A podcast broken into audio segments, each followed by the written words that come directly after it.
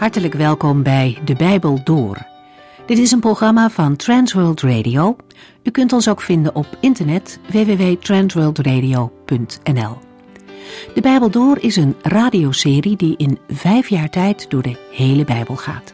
Van Genesis tot Openbaring, van kaft tot kaft.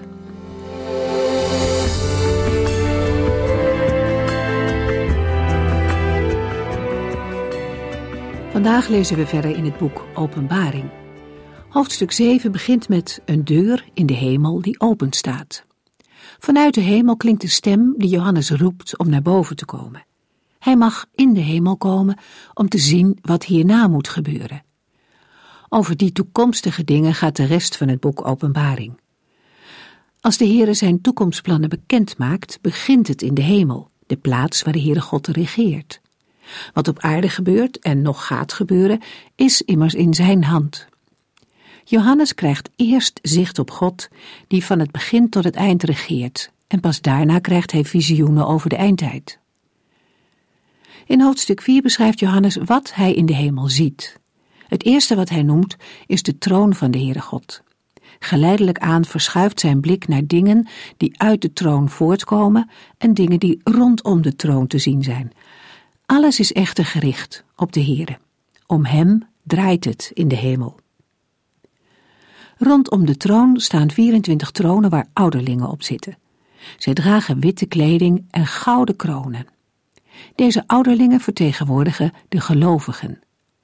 Ook ziet Johannes vier levende wezens die herinneren aan de vier wezens uit Ezechiël hoofdstuk één. Ze hebben van voren en van achteren overal ogen. Dat geeft aan dat niets wat in de schepping gebeurt onopgemerkt blijft in de hemel. Onophoudelijk zeggen deze vier wezens: heilig, heilig, heilig is de Heere God, de Almachtige, die was en die is en die komt. Ze geven aan dat God anders is, volmaakt en goed. Hij is de Almachtige die alle weerstand breekt en die alle dingen beheerst en regeert. Johannes beschrijft wat hij de hemel ziet als een voortdurende toestand. Maar aan het eind wijst hij vooruit naar een toekomstig moment. Ook de vierentwintig oudsten zullen zich dan aansluiten bij de aanbidding van de levende wezens. In Openbaring vijf komt dit moment van lofprijzing weer terug. En daarover lezen we vandaag.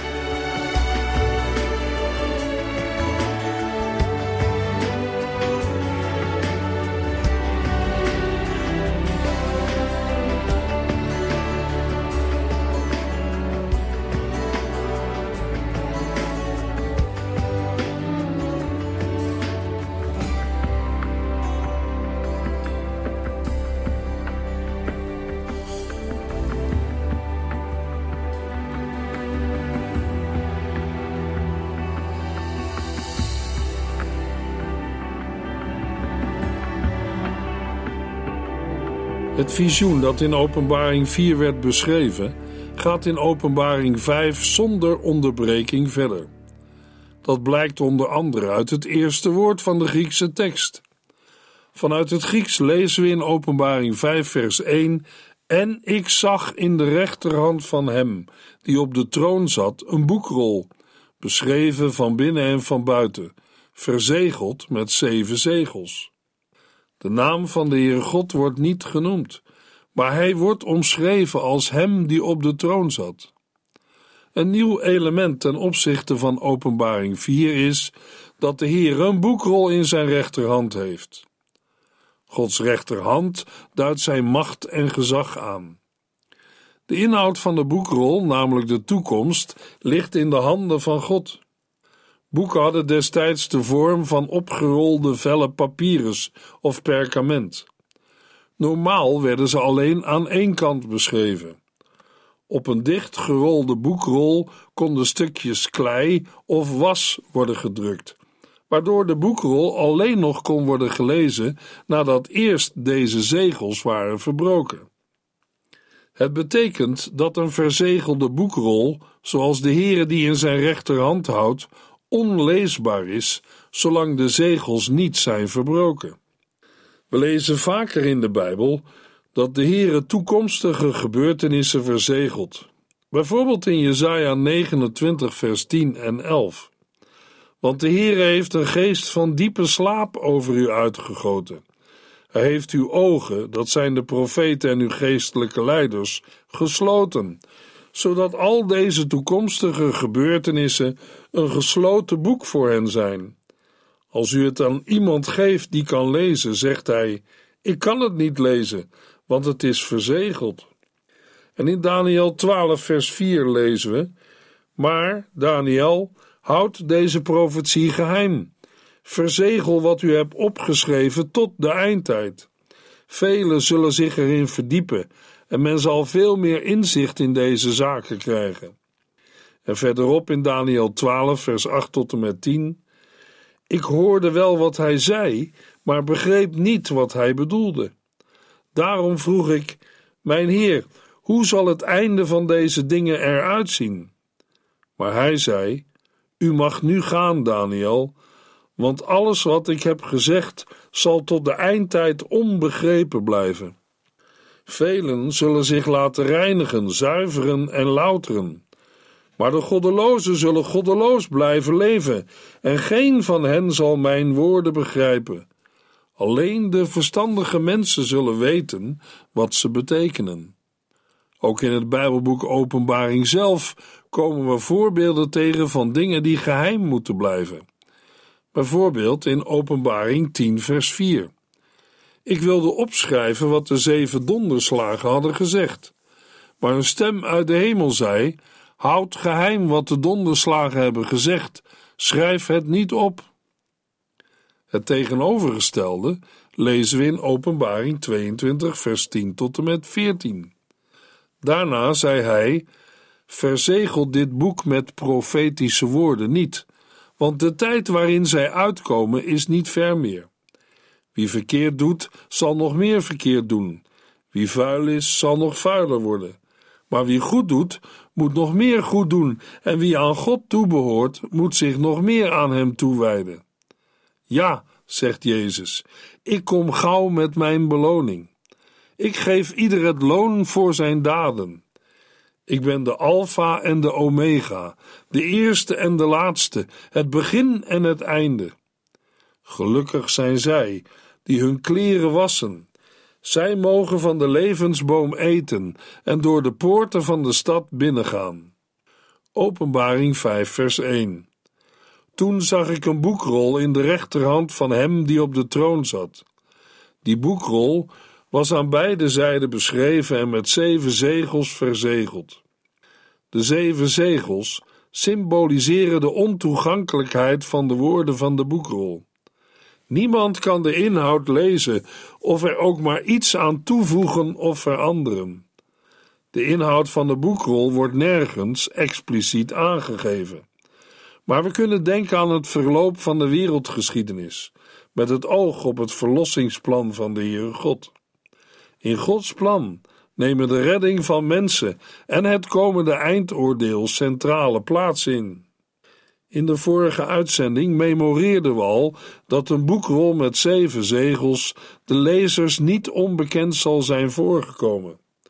Ook een Romeins testament had altijd zeven zegels en daarmee doet deze boekrol denken aan een laatste wilsbeschikking. We lezen van de boekrol in Gods rechterhand dat deze aan beide zijden beschreven was en daarmee overvol. Mogelijk wijst dit op de gedetailleerdheid waarmee het verlossingsplan is beschreven. De schrijver ervan is ongetwijfeld de Heere God zelf. Over het schrijven van God lezen we al in Exodus eenendertig vers achttien. Toen de Heere was uitgesproken tegen Mozes op de berg Sinaï, gaf hij hem de twee stenen plakettes waarop de vinger van God de tien geboden had geschreven. De platen zijn beschreven door de vinger van God. Deze uitdrukking komt ook voor in Exodus acht vers negentien en verwijst daar naar Gods machtige daden. Om die reden en omdat schrijven met meer vingers gebeurt, rijst de vraag hoe letterlijk we deze uitdrukking moeten opvatten. In ieder geval wordt met de uitdrukking de vinger van God de goddelijke oorsprong van de boodschap duidelijk gemaakt. We kunnen de woorden ook vertalen met met goddelijke hand beschreven. Openbaring vijf vers twee. Ik zag ook een sterke engel die luid riep: wie is het waard om de zegels te verbreken en de boekrol open te maken? De boekrol in de hand van God speelt een grote rol in Openbaring vijf. Iemand zal deze boekrol moeten openen. De woorden een sterke of machtige engel komen ook voor in Openbaring tien vers één en achttien vers eenentwintig. Bij een sterke engel moeten we denken aan een belangrijke en machtige boodschapper van God. Het kan ook zijn dat het sterk zijn verband houdt met de stem die luid riep, waardoor de hele schepping zijn vraag kan horen. De sterke engel vraagt: wie is het waard om de zegels te verbreken en de boekrol open te maken? In de Griekse tekst lezen we: en ik zag een sterke engel die met luider stem uitriep: wie is waardig de boekrol te openen en haar zegels te verbreken? Bij deze vertaling valt op dat er eerst over openen wordt gesproken en pas daarna over het verbreken van de zegels. Dit wijst erop dat de twee werkwoorden samen betrekking hebben op de ene handeling van het afrollen van de boekrol. Het openen houdt zowel het bekendmaken in als het van kracht laten worden van de inhoud van de boekrol. Maar wie is het waard om de zegels te verbreken en de boekrol open te maken? Het woord waard staat centraal in vers twee. Het wijst erop dat het mogen openen van de boekrol geen kwestie is van brute kracht of macht, maar van waardigheid en geschiktheid. De Heere wil dat het verloop van de geschiedenis niet bepaald wordt door het recht van de sterkste, maar door iemand die voldoet aan zijn maatstaf. Zal er een dergelijk persoon op aarde worden gevonden? Openbaring vijf vers drie. Maar er was niemand in de hemel of op de aarde of onder de aarde die in staat was de rol open te maken en te lezen. In vers twee is als eis gesteld dat degene die de boekrol van de wereldgeschiedenis mag openen, daartoe waardig moet zijn. De vraag van de engel is zo luid geroepen dat deze over de hele wereld klinkt, maar ondanks dat blijkt er niemand aan de eis te voldoen. Het betekent dat geen enkel schepsel, mens, noch engel, noch iemand anders, in staat is om Gods verlossingsplan te doorzien en de loop van de geschiedenis in handen te nemen.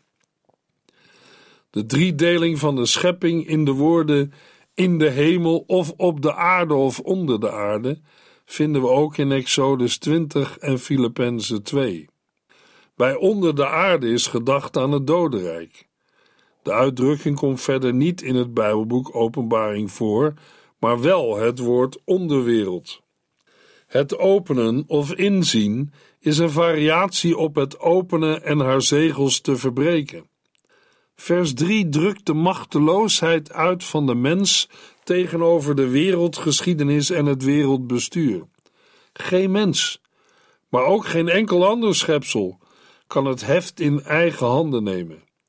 Niemand kent het geheim van de geschiedenis.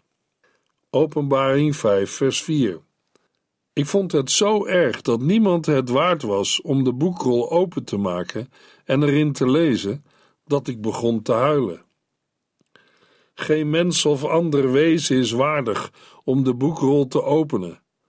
Wat betekent dat niemand van hen de geschiedenis tot een goed eind kan brengen. Johannes is geweldig onder de indruk van deze uitzichtloze situatie en moet er intens om huilen. Het verdriet van Johannes kan meerdere aspecten hebben. Teleurstelling vanwege de onwaardigheid van de geschapen werkelijkheid, met name van de mensen. Maar ook angst dat de inhoud van de boekrol niet van kracht zal worden. Dat wil zeggen dat de wil van God niet zal worden uitgevoerd. In de Griekse tekst van vers vier lezen we: en ik weende zeer dat niemand waardig gevonden was om dat boek te openen en te lezen, nog het in te zien. Bij de passieve vorm was gevonden is de Heere God zelf als handelende persoon gedacht. Hij is degene die oordeelt dat niemand waardig is tot het openen van de boekrol. Ook voor de hoorders en lezers van het Bijbelboek Openbaring wordt in vers vier de spanning opgebouwd. Zal de boekrol wel worden geopend? De bepaling zeer bij het huilen van Johannes wordt door meer en betere handschriften gesteund dan de vertaling dat Johannes vele tranen huilde. Openbaring vijf vers vijf. Maar een van de ouderlingen zei tegen mij: U hoeft niet te huilen, want de leeuw uit de stam Juda, de nakomeling van David, heeft de overwinning behaald. Daarom mag hij de zeven zegels verbreken en de rol openmaken. Op dit moment van gespannen wachten in de hemel komt één van de vierentwintig ouderlingen in actie, net als in Openbaring zeven gebeurt. Waarschijnlijk is het juist één van de ouderlingen, omdat de zaak waarom het gaat de wereldwijde kerk betreft, de gemeente van Christus, bestaande uit gelovigen van alle plaatsen en alle tijden. En daar is de ouderling een vertegenwoordiger van. Hij troost Johannes door te zeggen dat er toch iemand waardig is bevonden. In plaats van waard of waardig wordt in vers vijf gezegd dat Jezus Christus de overwinning heeft behaald. Bedoeld is dat Christus door zijn overwinning de waardigheid heeft verkregen om de boekrol te openen, dat wil zeggen om de geschiedenis naar haar bestemming te leiden. Net als in Openbaring drie vers eenentwintig duidt het woord overwinnen heel het verlossingswerk van Christus aan. Daarbij gaat het om zijn lijden, sterven en opstanding. In heel Openbaring vijf wordt de Heer Jezus niet met name genoemd, maar in vers vijf wordt hij aangeduid met twee titels die op het Oude Testament gebaseerd zijn en bekende aanduidingen voor de Messias zijn. De eerste is de leeuw uit de stam van Juda en is gebaseerd op Genesis negenenveertig vers negen. De leeuw geldt vanwege zijn kracht als de koning van de dieren. De tweede titel, de nakomeling van David, sluit aan bij Jesaja elf en Jesaja drieënvijftig. Voor de woorden de nakomeling staat in de Griekse tekst de wortel. Met de wortel is dat deel van een plant bedoeld dat resteert als de plant afsterft en dat weer kan uitlopen. In afgeleide zin betekent het woord ook spruit of nakomeling. Bij Jesaja is het woord de nakomeling van David of de wortel Davids al een aanduiding van de Messias. Dit alles wil zeggen dat in Openbaring vijf vers vijf de Heer Jezus Christus wordt aangeduid als de koning uit de stam Juda en uit het geslacht van David. Dit geslacht had sinds het einde van het bestaan van Israël als koninkrijk eeuwenlang een onopvallend bestaan geleid. De nadruk op de afkomst van Christus wijst naar een belangrijke kwalificatie waaraan de Messias volgens de Joden moest voldoen. Hij moest een afstammeling van David zijn. In de Griekse tekst wordt, net als in vers twee, datgene wat logischerwijs het eerste moet gebeuren, namelijk het verbreken van de zegels, na het openmaken van de boekrol genoemd. Openbaring vijf vers zes. Toen zag ik, tussen de troon met de vier levende wezens en de vierentwintig ouderlingen, een lam staan. Het leek wel of het geslacht was. Het had zeven horens en zeven ogen. Dat zijn de zeven geesten van God die over de hele aarde uitgestuurd zijn. De woorden toen ik zag luiden een volgende fase van het visioen in. Het vorige vers roept de verwachting op in vers zes een sterke leeuw te zullen zien optreden in de hemelse troonzaal. Maar we worden verrast door de verschijning van een lam. Het tere en kleine dier is het tegendeel van een leeuw. De woorden "Toen zag ik tussen de troon met de vier levende wezens en de vierentwintig ouderlingen een lam staan" drukken uit dat het lam tussen de troon en de vier levende wezens aan de ene kant en de oudsten aan de andere kant staat. In de Bijbel wordt de Heer Jezus al eerder als lam aangeduid, in bijvoorbeeld in Johannes één. Maar in het Bijbelboek Openbaring komt deze aanduiding van Jezus Christus wel dertig keer voor. Deze benaming typeert hem als de vervulling van het paaslam dat de Joden elk jaar slachten, en als degene die heeft geleden als zoenoffer voor de zonde van de mensen en het kwaad in de wereld. Niet alleen is een lam klein en weerloos, bovendien staat dit lam voor God en lazen we: het leek wel of het geslacht was. Het woordje "of" moeten we niet opvatten in de zin van alsof, maar in de zin van in de hoedanigheid van. We zullen ons het zo moeten voorstellen dat de insnijding in de hals waarmee het werd gedood nog steeds zichtbaar is. De vorm van het werkwoord drukt een blijvende situatie uit, als het resultaat van een gebeuren in het verleden. In het geval van het lam gaat het om het volbrachte verlossingswerk van de Heer Jezus Christus. Zoals hij nu voor de troon van God in de hemel staat, is Christus degene die dood geweest is, maar nu weer leeft. De betekenis van de horens wordt niet in de tekst besproken. Ze zijn een symbool van kracht, macht en koningschap. Het getal zeven symboliseert de volledige macht die Christus is gegeven. De zeven ogen verwijzen naar de eerder genoemde zeven geesten en representeren de Heilige Geest in zijn werk in de wereld. De zeven ogen doen ook denken aan de alwetendheid van de Heere God. Dat het lam deze ogen heeft, betekent dat de kracht van de Heilige Geest in de wereld via Christus werkt. Door de Heilige Geest voert hij zijn heerschappij in de wereld. Openbaring vijf vers zes is een krachtige illustratie van het wonder en de paradox van de verlossing. Juist door zich volkomen te vernederen, heeft Jezus Christus de overwinning behaald. Openbaring vijf vers zeven. Het lam kwam naar voren en nam de boekrol aan uit de rechterhand van hem die op de troon zat. Nadat in het vorige vers het lam, Christus, uitvoerig is voorgesteld, wordt het in vers zeven alleen impliciet genoemd. Het vers herinnert aan Daniël zeven vers dertien en geeft daarmee aan dat dit lam dezelfde is als iemand die eruit zag als een mensenzoon. De woorden "het lam kwam naar voren" geeft aan dat het lam enige stappen naar voren deed om vlak voor de Heere God te gaan staan en de boekrol aanneemt. De rechterhand is in allerlei culturen de hand waarmee mensen zaken geven en aannemen. Vers zeven beschrijft het geweldige moment waarop Jezus Christus niet alleen de boekrol, maar ook het koningschap over alle dingen aanvaardt en waarop hij plaatsneemt op zijn troon naast de Vader. In de resterende verzen van dit hoofdstuk worden de juichende reacties van de schepping op dit heilsfeit beschreven.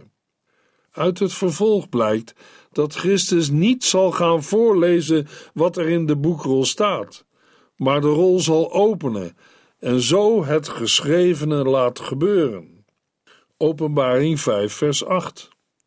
Toen hij dat deed, vielen de vier levende wezens en de vierentwintig ouderlingen voor hem neer. Ze hadden allemaal een harp en een gouden schaal vol heerlijk reukwerk. Dat zijn de gebeden van de gelovigen. Nadat Jezus Christus het koningschap heeft aanvaard, reageren nu als eerste de vier levende wezens en de vierentwintig ouderlingen, die respectievelijk de schepping en de gelovigen vertegenwoordigen. Hun vallen is een vorm van aanbidding. De harp is geen citer, zoals het in een aantal vertalingen is weergegeven, maar een lier, hetzelfde instrument waarop koning David speelde. De genoemde gouden schaal is een brede, platte schaal, zoals die ook onder het oude verbond in de eredienst werd gebruikt. Het reukwerk representeert de gebeden van Gods kinderen. Openbaring vijf vers negen en tien. En zij zongen een nieuw lied. U bent het waard om de boekrol in ontvangst te nemen en de zegels te verbreken. Want u bent geslacht en hebt met uw bloed mensen voor God vrijgekocht uit alle rassen, volken, stammen en taalgroepen. U hebt hen bijeengebracht in een koninkrijk en hen tot priesters van onze God gemaakt, en zij zullen op de aarde heersen. Het hemelse eerbetoon aan Jezus Christus, het lam dat geslacht is, gaat verder. De versen negen en tien herinneren aan de woorden uit Daniel zeven vers veertien en achttien, die hier worden betrokken op de dood van de Heer Jezus. Het lied van lof en dank dat gezongen wordt door de levende wezens en de ouderlingen, en dat begon in vers negen, gaat in vers tien verder. De gelovigen worden verhoogd tot koningen en priesters. De verloste mensen zullen regeren op de aarde. Dit regeren in het heden is een geestelijke realiteit. In de toekomst zullen de gelovigen regeren in het vrederijk en in de eeuwigheid. Openbaring vijf vers elf en twaalf. Toen zag en hoorde ik miljoenen engelen om de troon en ook de wezens en de ouderlingen. Het lam dat geslacht is, juichte zij, is het waard om alle macht, rijkdom, wijsheid, kracht en heerlijkheid, lof en eer te ontvangen. Vers elf vormt de aankondiging van een volgend loflied op het lam dat geslacht is en op de troon zit. Openbaring vijf vers dertien en veertien. En ik hoorde alle schepselen in de hemel, op de aarde, onder de aarde en in de zee daarmee instemmen. Alle lof, eer, heerlijkheid en macht is voor hem die op de troon zit en voor het lam, voor altijd en eeuwig. De vier wezens zeiden amen en de vierentwintig ouderlingen vielen in aanbidding neer. De laatste eerbewijzen waarover de bewoners van de hemel zingen, de eer, de heerlijkheid en de lof, ontvangt Christus van allen die in de hemel wonen en van de gelovigen op aarde. Door wat hij heeft gedaan, is gebleken dat Jezus Christus dit alles waardig is. In de volgende uitzending lezen we Openbaring zes vers één.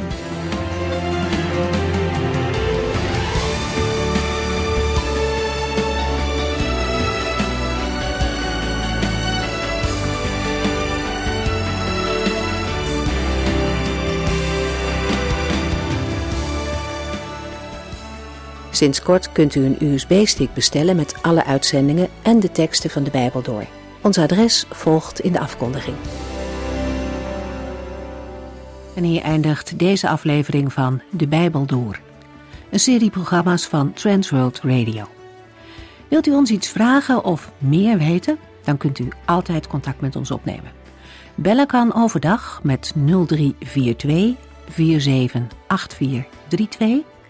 Per post Transworld Radio, postbus driehonderdeenenzeventig, postcode drie zeven zeven nul, Anton Johannes in Barneveld. En e-mailen kan ook. De Bijbel door at transworldradio punt n l. En natuurlijk ook via onze website transworldradio punt n l. Dit programma werd gepresenteerd door Cor Weda en Ike André. En namens iedereen die er nog meer aan meegewerkt heeft, graag tot de volgende keer.